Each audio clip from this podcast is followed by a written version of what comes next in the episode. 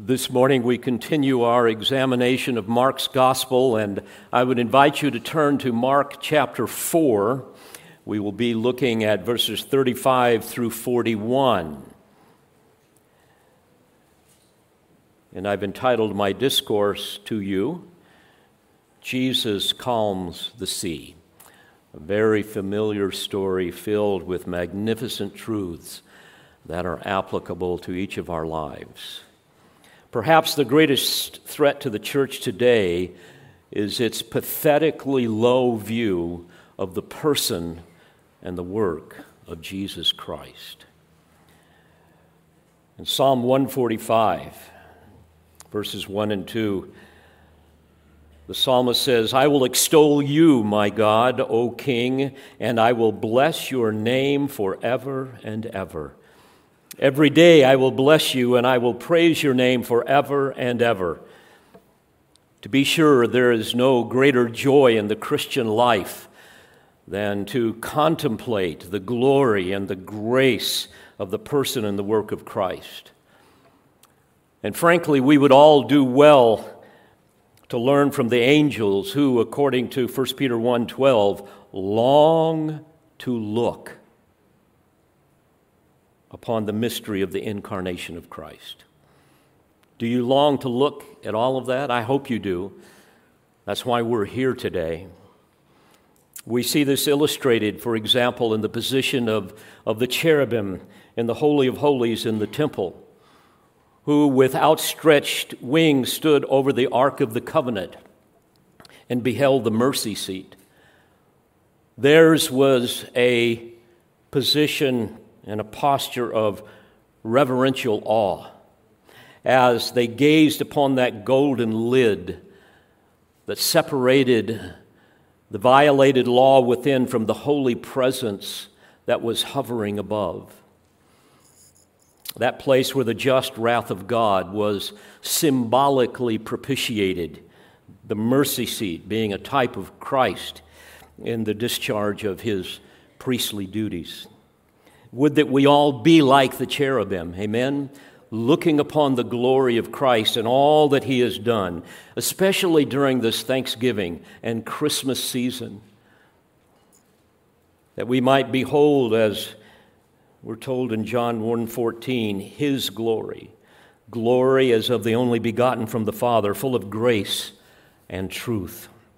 May we all be like the Apostle Paul, who said that he he counted all things to be loss in view of the surpassing value of knowing Jesus Christ, my Lord, for whom I have suffered the loss of all things and count them but rubbish so that I may gain Christ.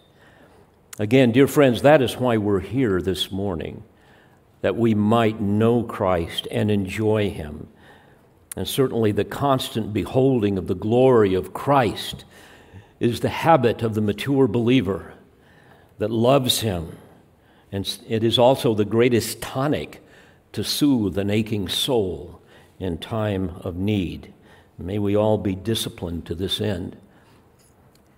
Beloved, let me be abundantly clear Jesus Christ is the third person of the triune Godhead. He is the one who possesses all of the divine excellencies of the Father and the Spirit. He is co equal and consubstantial and co eternal with the Father and the Spirit. And in his car- incarnation, he represented humanity as well as deity in an indivisible oneness. In fact, in Colossians 2 9, Paul says, For in him all the fullness of the deity dwells in bodily form. And we know that 700 years before he was born, the prophet Isaiah declared of the Messiah in Isaiah 9 6 that his name will be called Wonderful Counselor, Mighty God, Everlasting Father, Prince of Peace. That's who Jesus is. In Matthew 1, beginning in verse 20 and following, when the angel of the Lord appeared to Joseph in a dream. He said this Joseph, son of David, do not be afraid to take Mary as your wife, for the child who has been conceived in her is of the Holy Spirit. She will bear a son, and you shall call his name Jesus, for he will save his people from their sins. And then he goes on to say, Now all of this took place to fulfill what was spoken by the Lord through the prophet Behold, the virgin shall be with child and shall bear a son, and they shall call his name Emmanuel, which translated means God with us. Repeatedly throughout Scripture, Jesus declared his deity, often referring to himself as the Son of Man, a messianic title that's derived from Daniel 7, verses 13 and 14. He also described himself as the Son of God. He said in Matthew 11, 27, All things have been handed over to me by my Father, and no one knows the Son except the Father, nor does anyone know the Father except the Son, and anyone to whom the Son wills to reveal him. Come to me, all who are weary and heavy laden, and I will give you rest.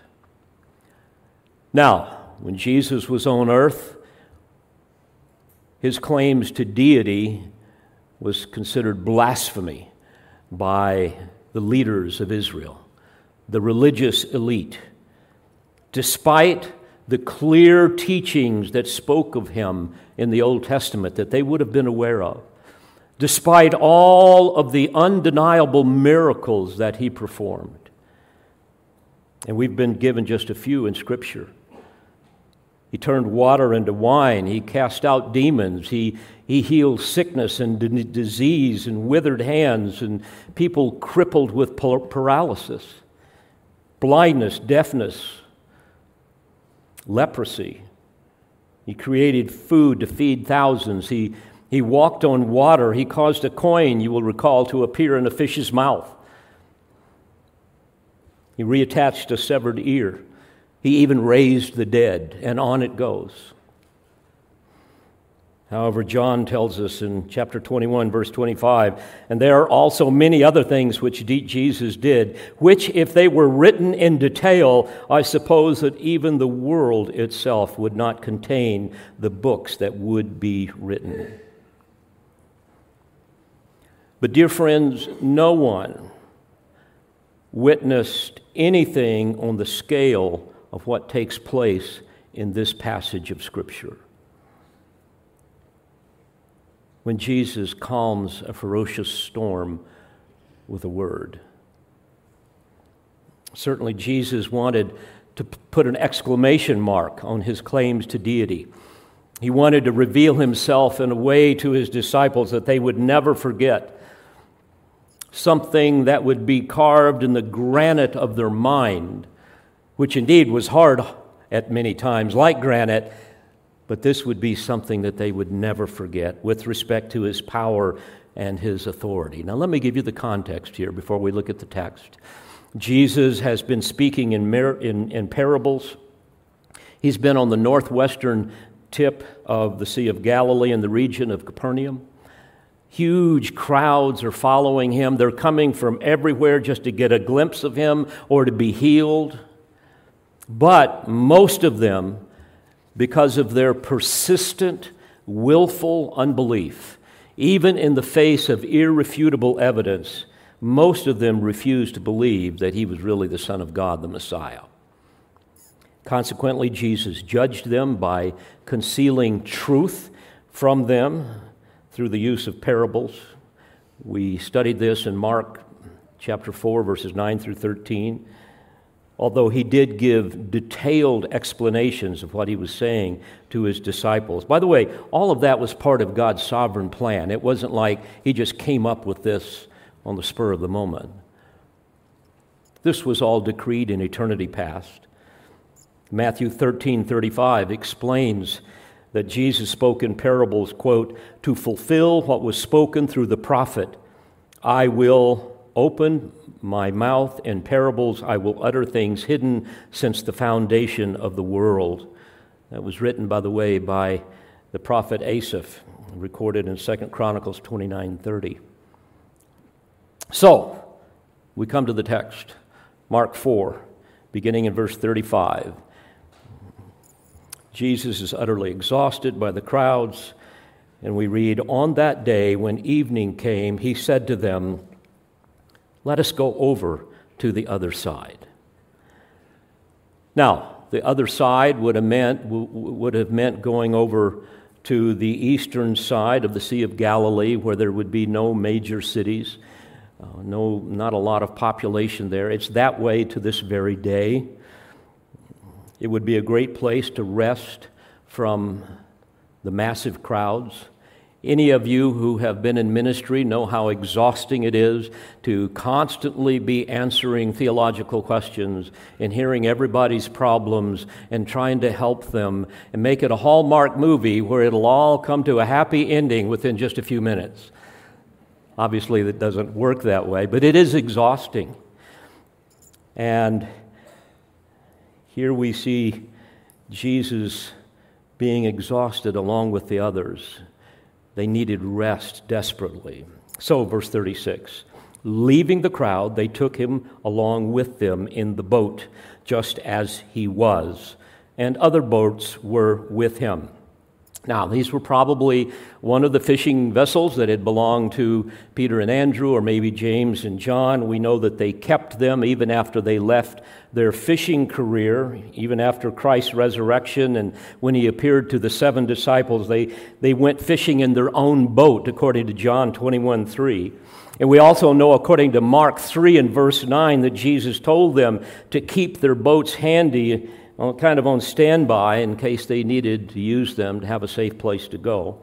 So that's what happens here. They, they get one of their boats, or maybe a couple of them, and these boats wouldn't be large enough to hold all 12 of the disciples plus Jesus. So there was a little flotilla here, a little armada of boats, and some people had their own boats and they're going to follow along with Jesus. And according to Luke's account, in Luke 9:23, we read that they were sailing along, which denotes calm seas, pleasant journeys, a steady breeze, but suddenly everything changed, and drastically so.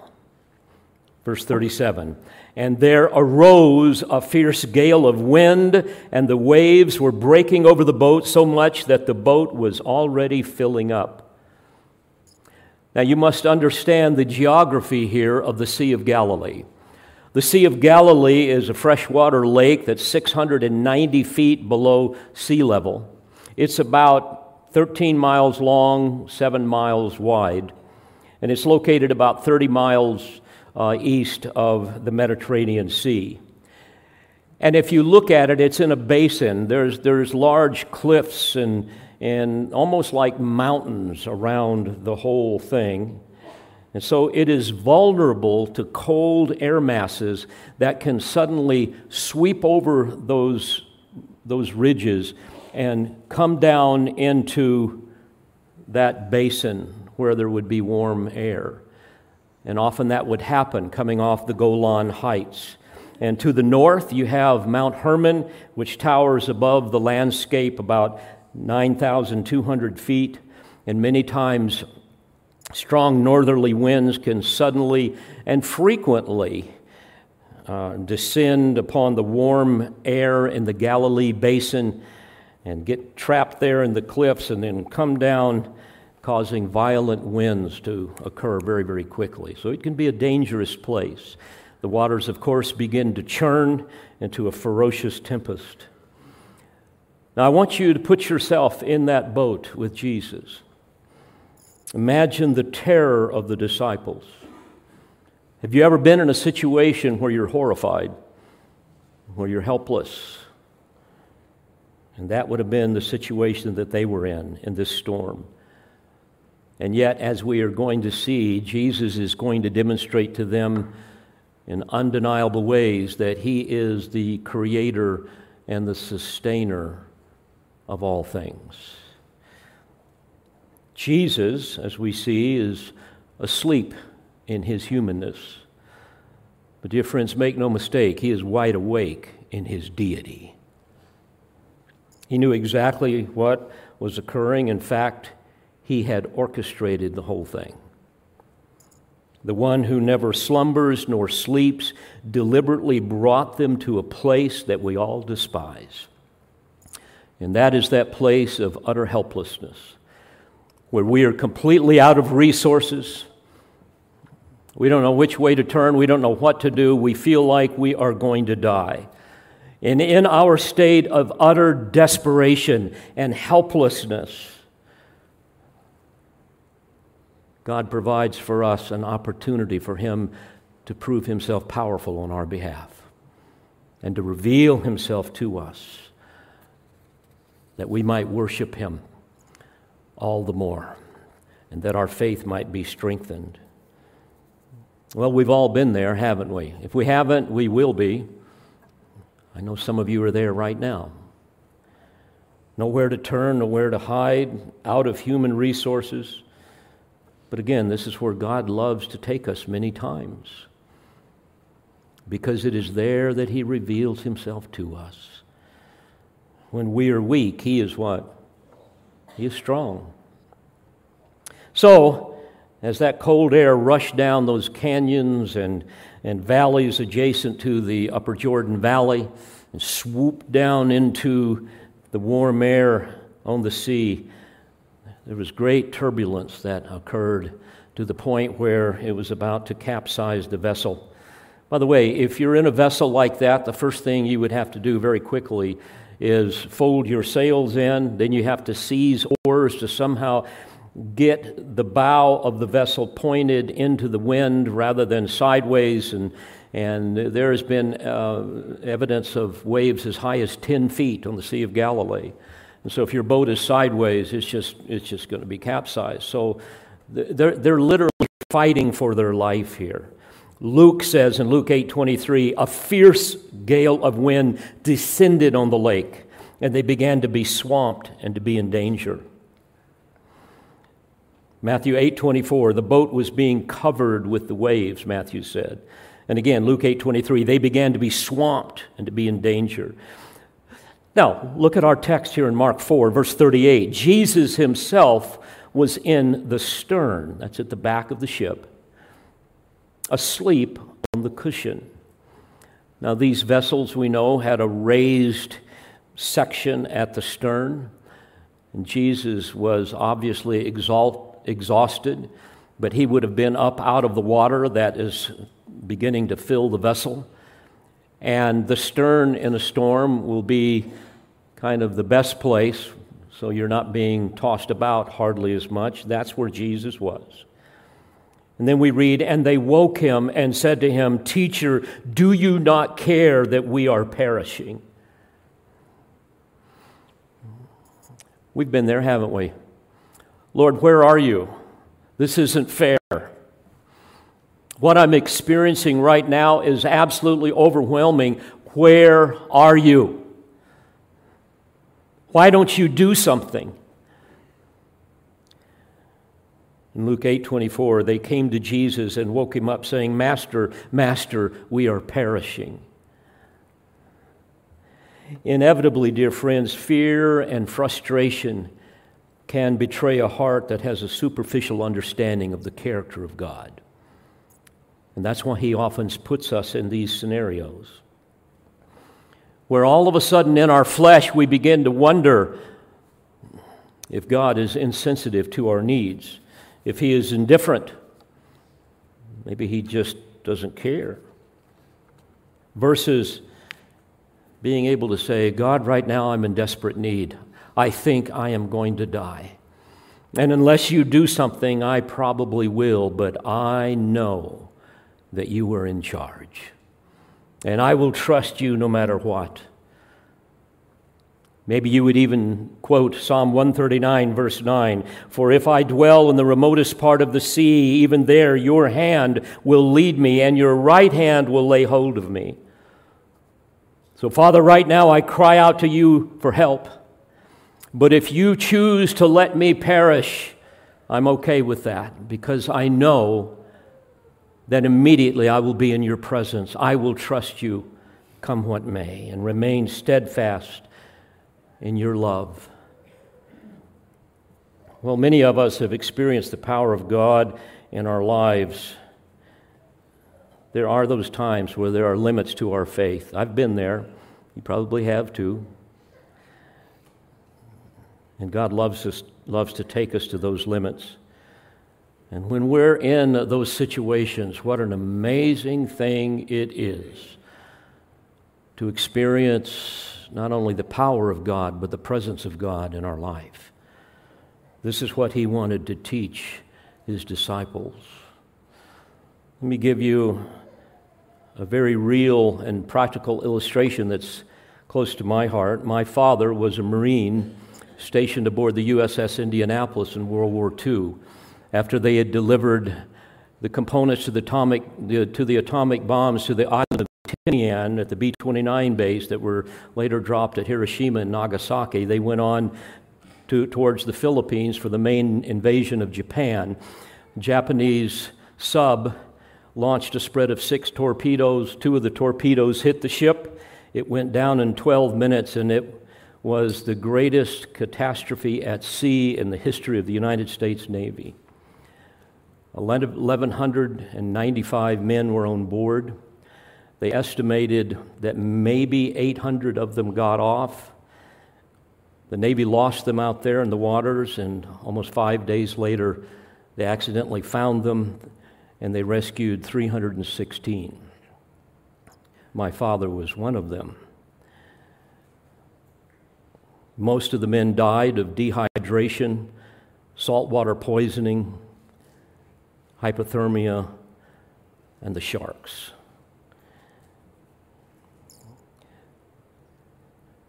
I had the privilege of recording my father's testimony in the book Out of the Depths. Many of you have read it. But I want to quote to you a little of what my father said with respect to all of this, and you will see another example of the power and the presence of God in his redeemed. Dad said this quote, The scene around me on that second day can only be likened to a nightmare.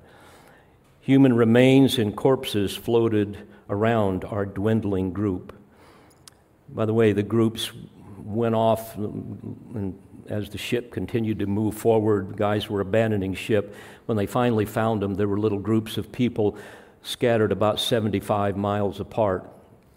Dad's group started at about 75 on the first day, and it was dwindled in half by the second day. When they picked him up, it was just him and one other Navy lieutenant. He went on to say the sharks were never far away, lingering in the distance, occasionally picking off a straggler. Often they would suddenly swim towards us for no apparent reason. Those of us who could still see because they didn't have the oil in their eyes. Remember with horror those black dorsal fins slicing through the water. When they would swim through our ranks, hysteria and panic would naturally overwhelm us.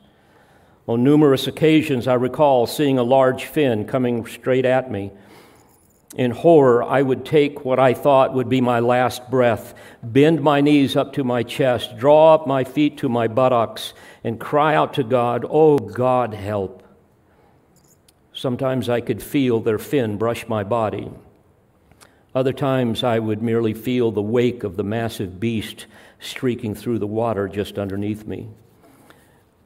He went on to say excruciating body cramps would often follow these episodes. Every muscle fiber in my body would tense up to make me as small a target as I could possibly become. When the sharks would become active, my weakened body would finally get to a point where I could no longer draw my knees up to my chest. My abdominal muscles would become completely exhausted, leaving my legs to helplessly dangle in the path of the mighty predator. I remember asking Dad, Dad, what went through your mind when these types of things happen? What, what was, I mean, obviously there was, there was horror. I remember him saying, Son, it, it's hard to describe, but it was a mixture of terror and peace. A mixture of terror and peace. Because I knew that the worst thing that could possibly happen to me is that I would be killed and go into glory, which would certainly have been a relief given what he was enduring. He went on to say this in another section Bobbing in the middle of the Pacific, I was reassured that even if the Lord chose to let me perish, I knew His sweet providence was ultimately in charge. In fact, it was a welcome thought to consider that He might decide to take me to my heavenly home and relieve me from my distress. But somehow I knew that He had plans for me and wanted me to survive. Had it not been for the strength and incomprehensible peace of the Lord, I fear the ordeal would have destroyed me. I had already seen and experienced enough anguish and suffering to last me a lifetime. The inescapable bloody carnage alone was almost unbearable, not to mention my own physical challenges, plus the fear of the unknown. Yet through it all, God remained my close companion. His faithful presence gave me great strength and resolve.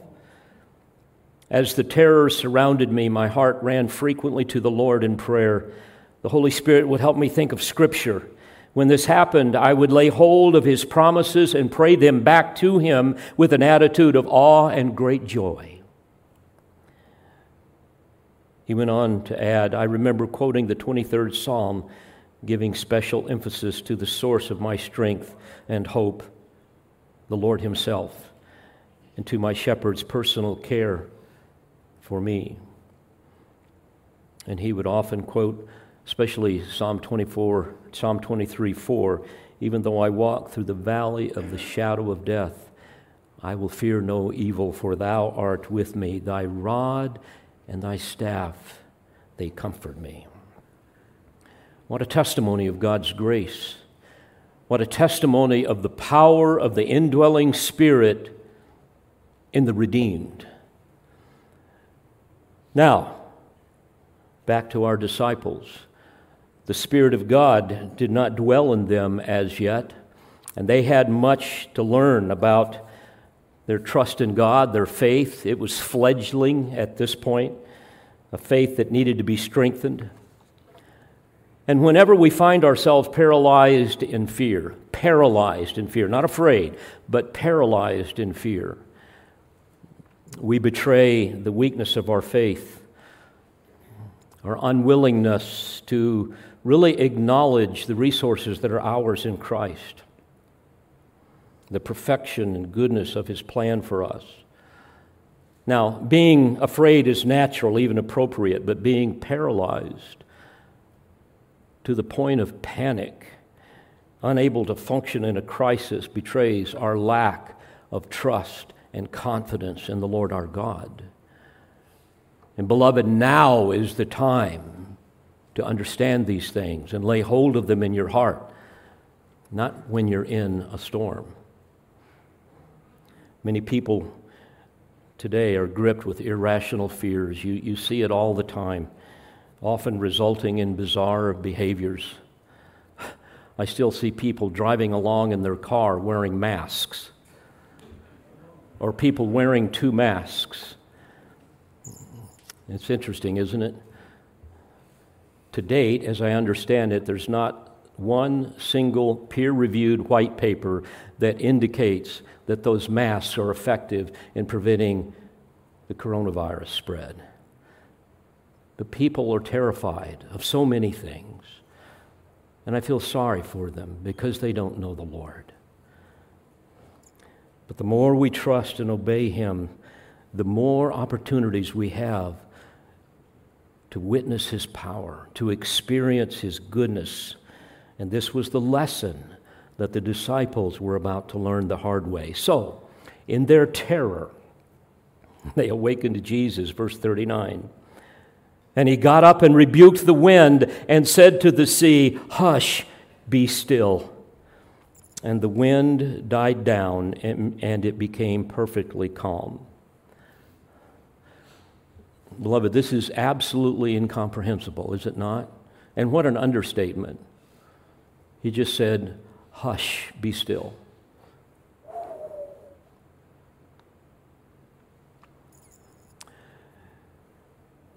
Dear Christian, I want you to understand that the Lord Jesus Christ is the pre existent, self existent, uncreated creator of the universe.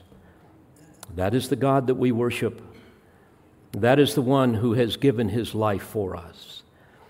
And unless you allow those great truths to grip your soul, you're going to find yourself terrified when the storms come your way. And this was the lesson that they were learning. Verse 40 And he said to them, Why are you afraid? How is it that you have no faith? Now, I'm sure there were other things that he said, but his point is certainly understood. It's as if he's saying, After all of the miracles that you've seen me perform, after all the demonstrations of my divine love and mercy, my tender compassion, do you really think that I'm going to ignore you? You certainly can't believe that. Even if I let you drown in the sea and allow you to pass through the veil of this wicked world and enter into paradise, do you not think that I'm still caring for you? Don't you remember the words of the psalmist in Psalm 89? Beginning in verse 8, O Lord God of hosts, who is like thee, O mighty Lord? Thy waves rise, thou dost still them. Are these words meaningless to you? Have you not quoted them and sung them before, time and time again? What about the psalm you have sung in days past? Psalm 46, beginning in verse 1 God is our refuge and strength, a very present help in trouble. Therefore, we will not fear. Though the earth should change, though the mountains slip into the heart of the sea, though its waters roar and foam, though the mountains quake at its swelling tide, our swelling pride. Don't you believe that? That's the point. Why are you afraid? How is it that you have no faith? Now, what is stated next is hard to grasp, and it's hard to even explain. But we read in verse 41 they became very much afraid and said to one another, Who then is this that even the wind and the sea obey him? As I examine the Greek text, when it says they became very much afraid, it can literally be, be translated, they feared with great fear. In other words, the fear of the storm is at this level, but now all of a sudden their fear is at this level, if you can imagine that. And what is it that they're afraid of? It's not the storm, but it's the one that calmed the storm. Can you imagine the look on their faces as they stood there soaking wet, trembling in terror of the storm? But now they are legitimately overwhelmed as they witnessed the power of the Creator. Oh, dear Christian, we cannot even begin to imagine the power of the Most High, but to experience it. And this kind of a scenario, it's astonishing. Their response, by the way, is the only appropriate response when someone experiences the power of God. For example, when Jesus cast out the demons in the man from the tombs in the country of the Gerasenes, remember when he sent them into the swine? We read in Mark 5, verse 15, the people came to Jesus and observed the man who had been demon possessed sitting down. By the way, this is the guy that they had tried to chain, and he would break the chains. They're used to hearing this guy scream and do all this, and now they see him sitting down, clothed in his right mind, the very man who had the legion, who had had the legion, referring to all of the demons, and it says, and they became frightened. The concept of terrified.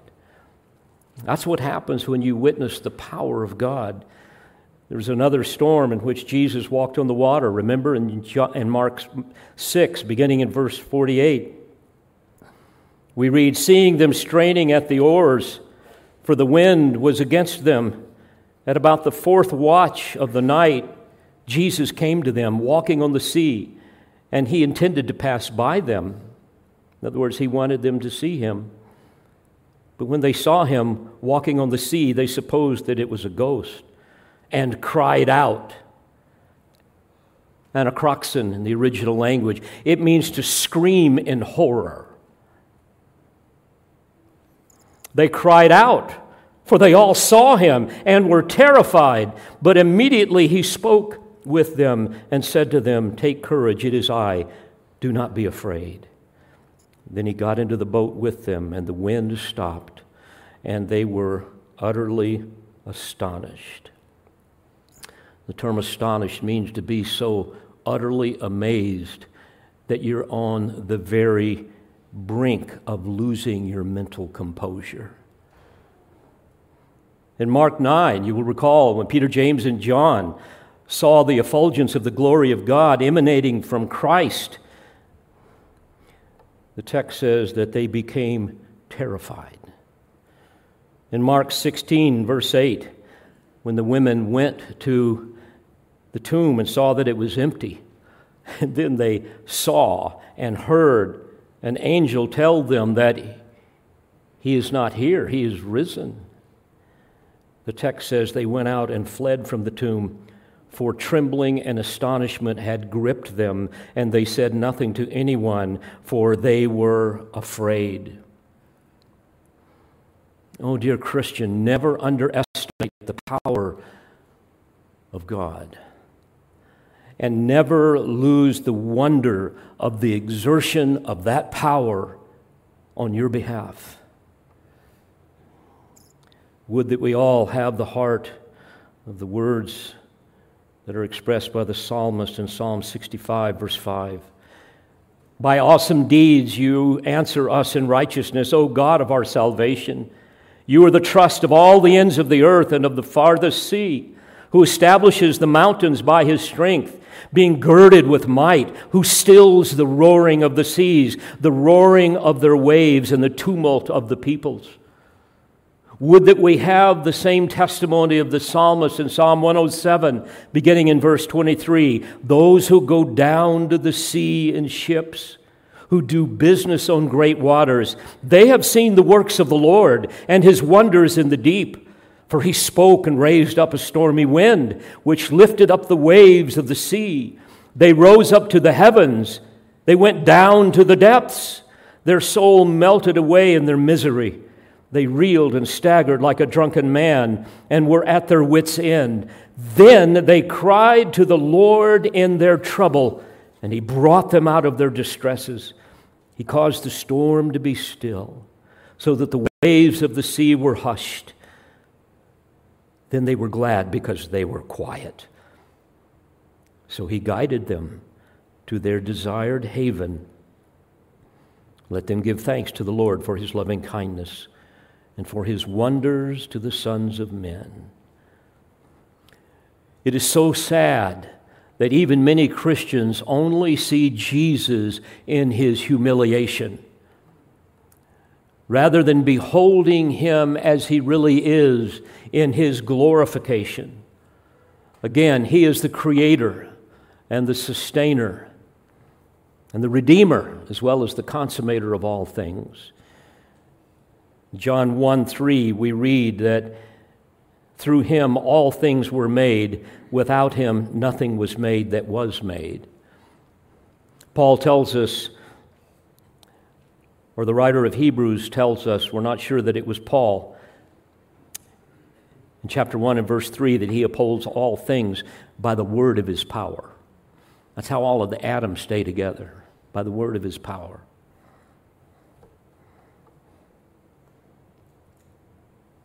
Think about it. He maintains the gravitation necessary to keep our solar system in orbit.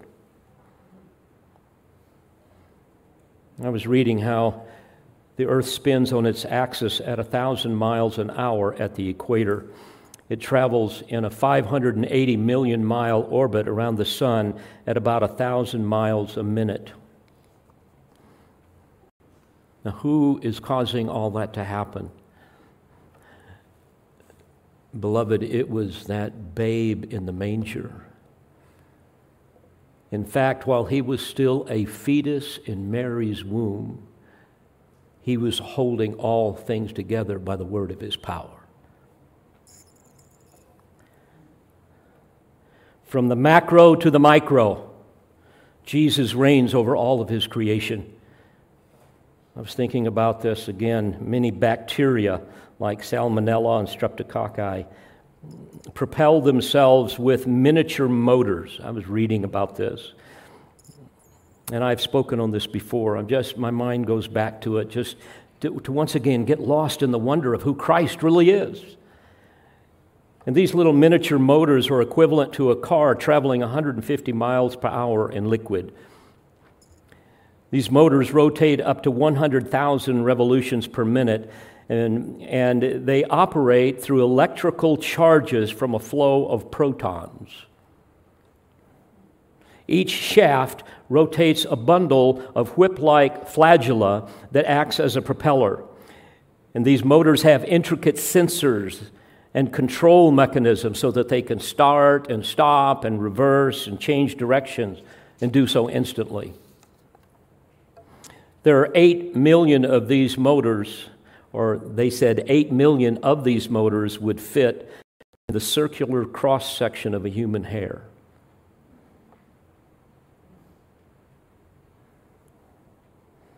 And evolutionists tell us that bacteria were one of the first forms of life to evolve because they are so simple. Utter foolishness.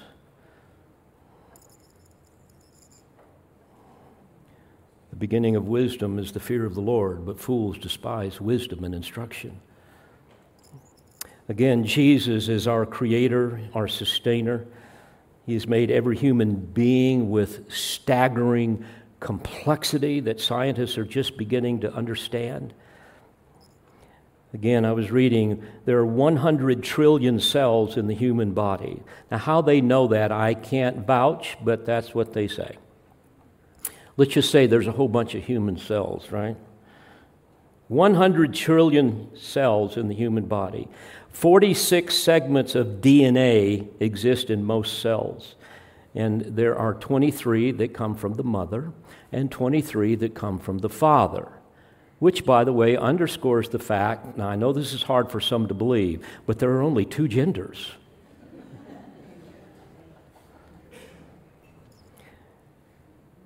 If the DNA in one of your cells were uncoiled, if they were connected and stretched out, it would be about seven feet long. And the info of just one of those cells would fill a library of about 4,000 books. And if you do the math, if the DNA of the whole body were stretched out and placed end to end, it would go here to the moon more than 500,000 times. Indeed, we are fearfully and wonderfully made, right? And if you put all of it in book form, someone calculated that it would fill the Grand Canyon 75 times. Beloved, this same Jesus that had, has made us and, has, and continues to sustain us is the one who has redeemed us that he might inhabit us. This is the one who died for us that we might be reconciled to God through faith in him. And what a glorious thought it is to know that this is the one that we love and serve. And beloved, no matter how violent the storm, Jesus is always there to answer our cry. And the issue, by the way, is never the size of the storm. That, that, that's not the, the big deal. nor is it the fact that he somehow doesn't hear or he doesn't care or that he doesn't have, have the power to act. The issue is always our humble faith.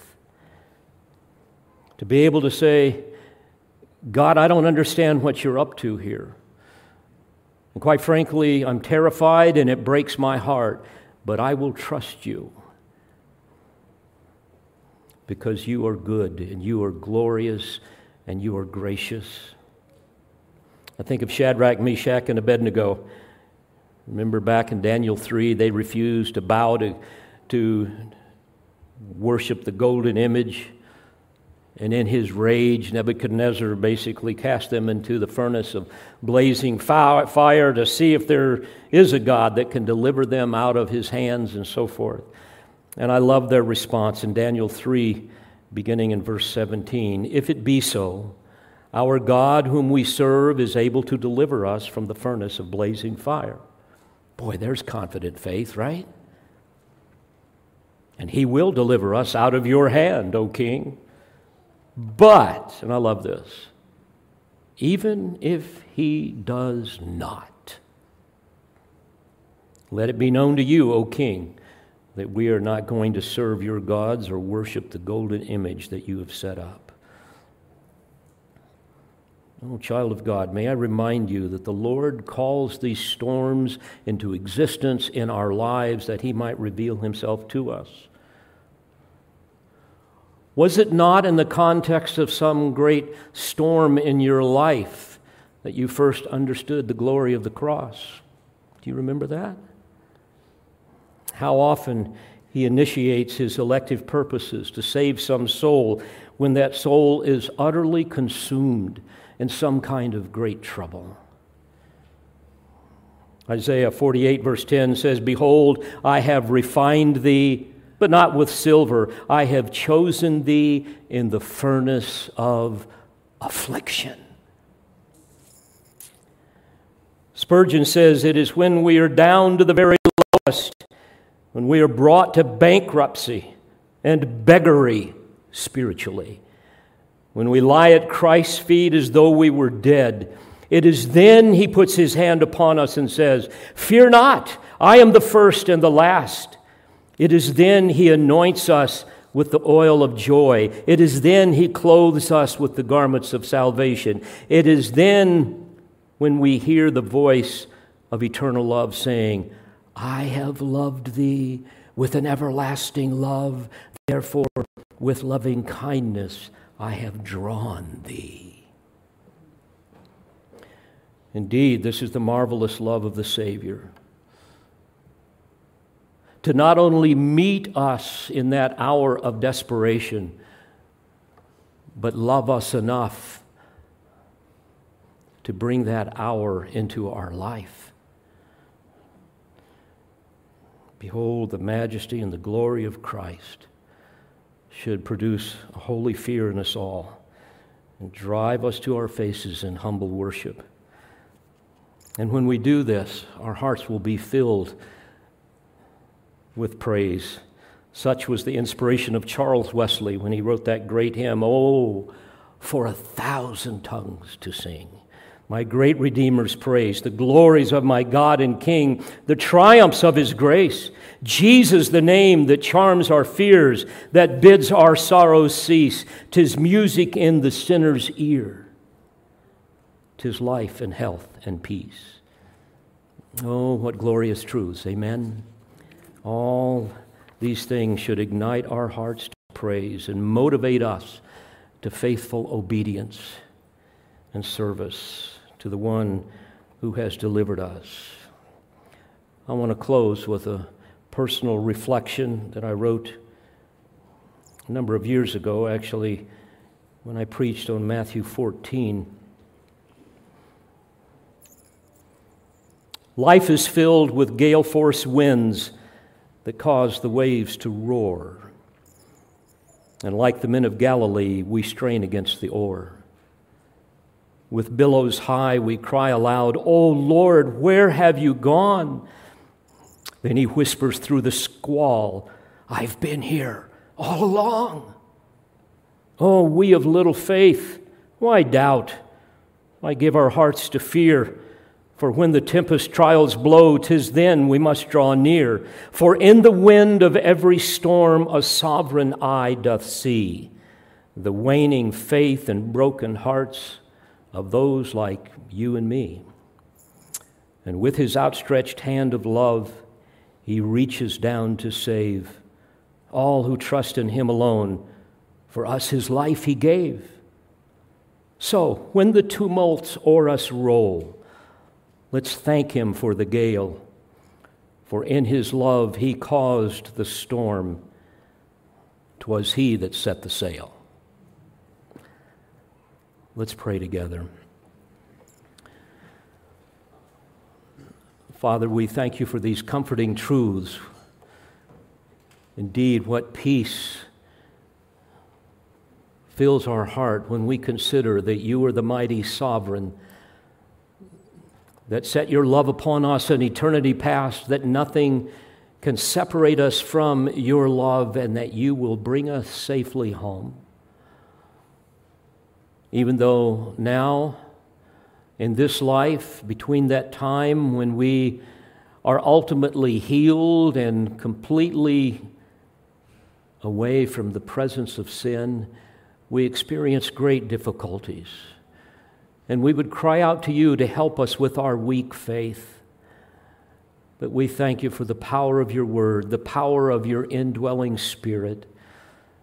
And I pray, especially this morning, as your servant, that for each one within the sound of my voice, you might speak in such a way that these truths become the passion and the power of their heart. That each of us will give you praise, no matter what our condition, no matter what our lot, knowing that you love us with an everlasting love. And because of this, we give you our praise. In Jesus' name, amen. We pray you've been edified by this presentation. You've been listening to the teaching ministry of Calvary Bible Church in Jolton, Tennessee. For more information on Calvary Bible Church or for more audio, please visit our website at cbctn.org.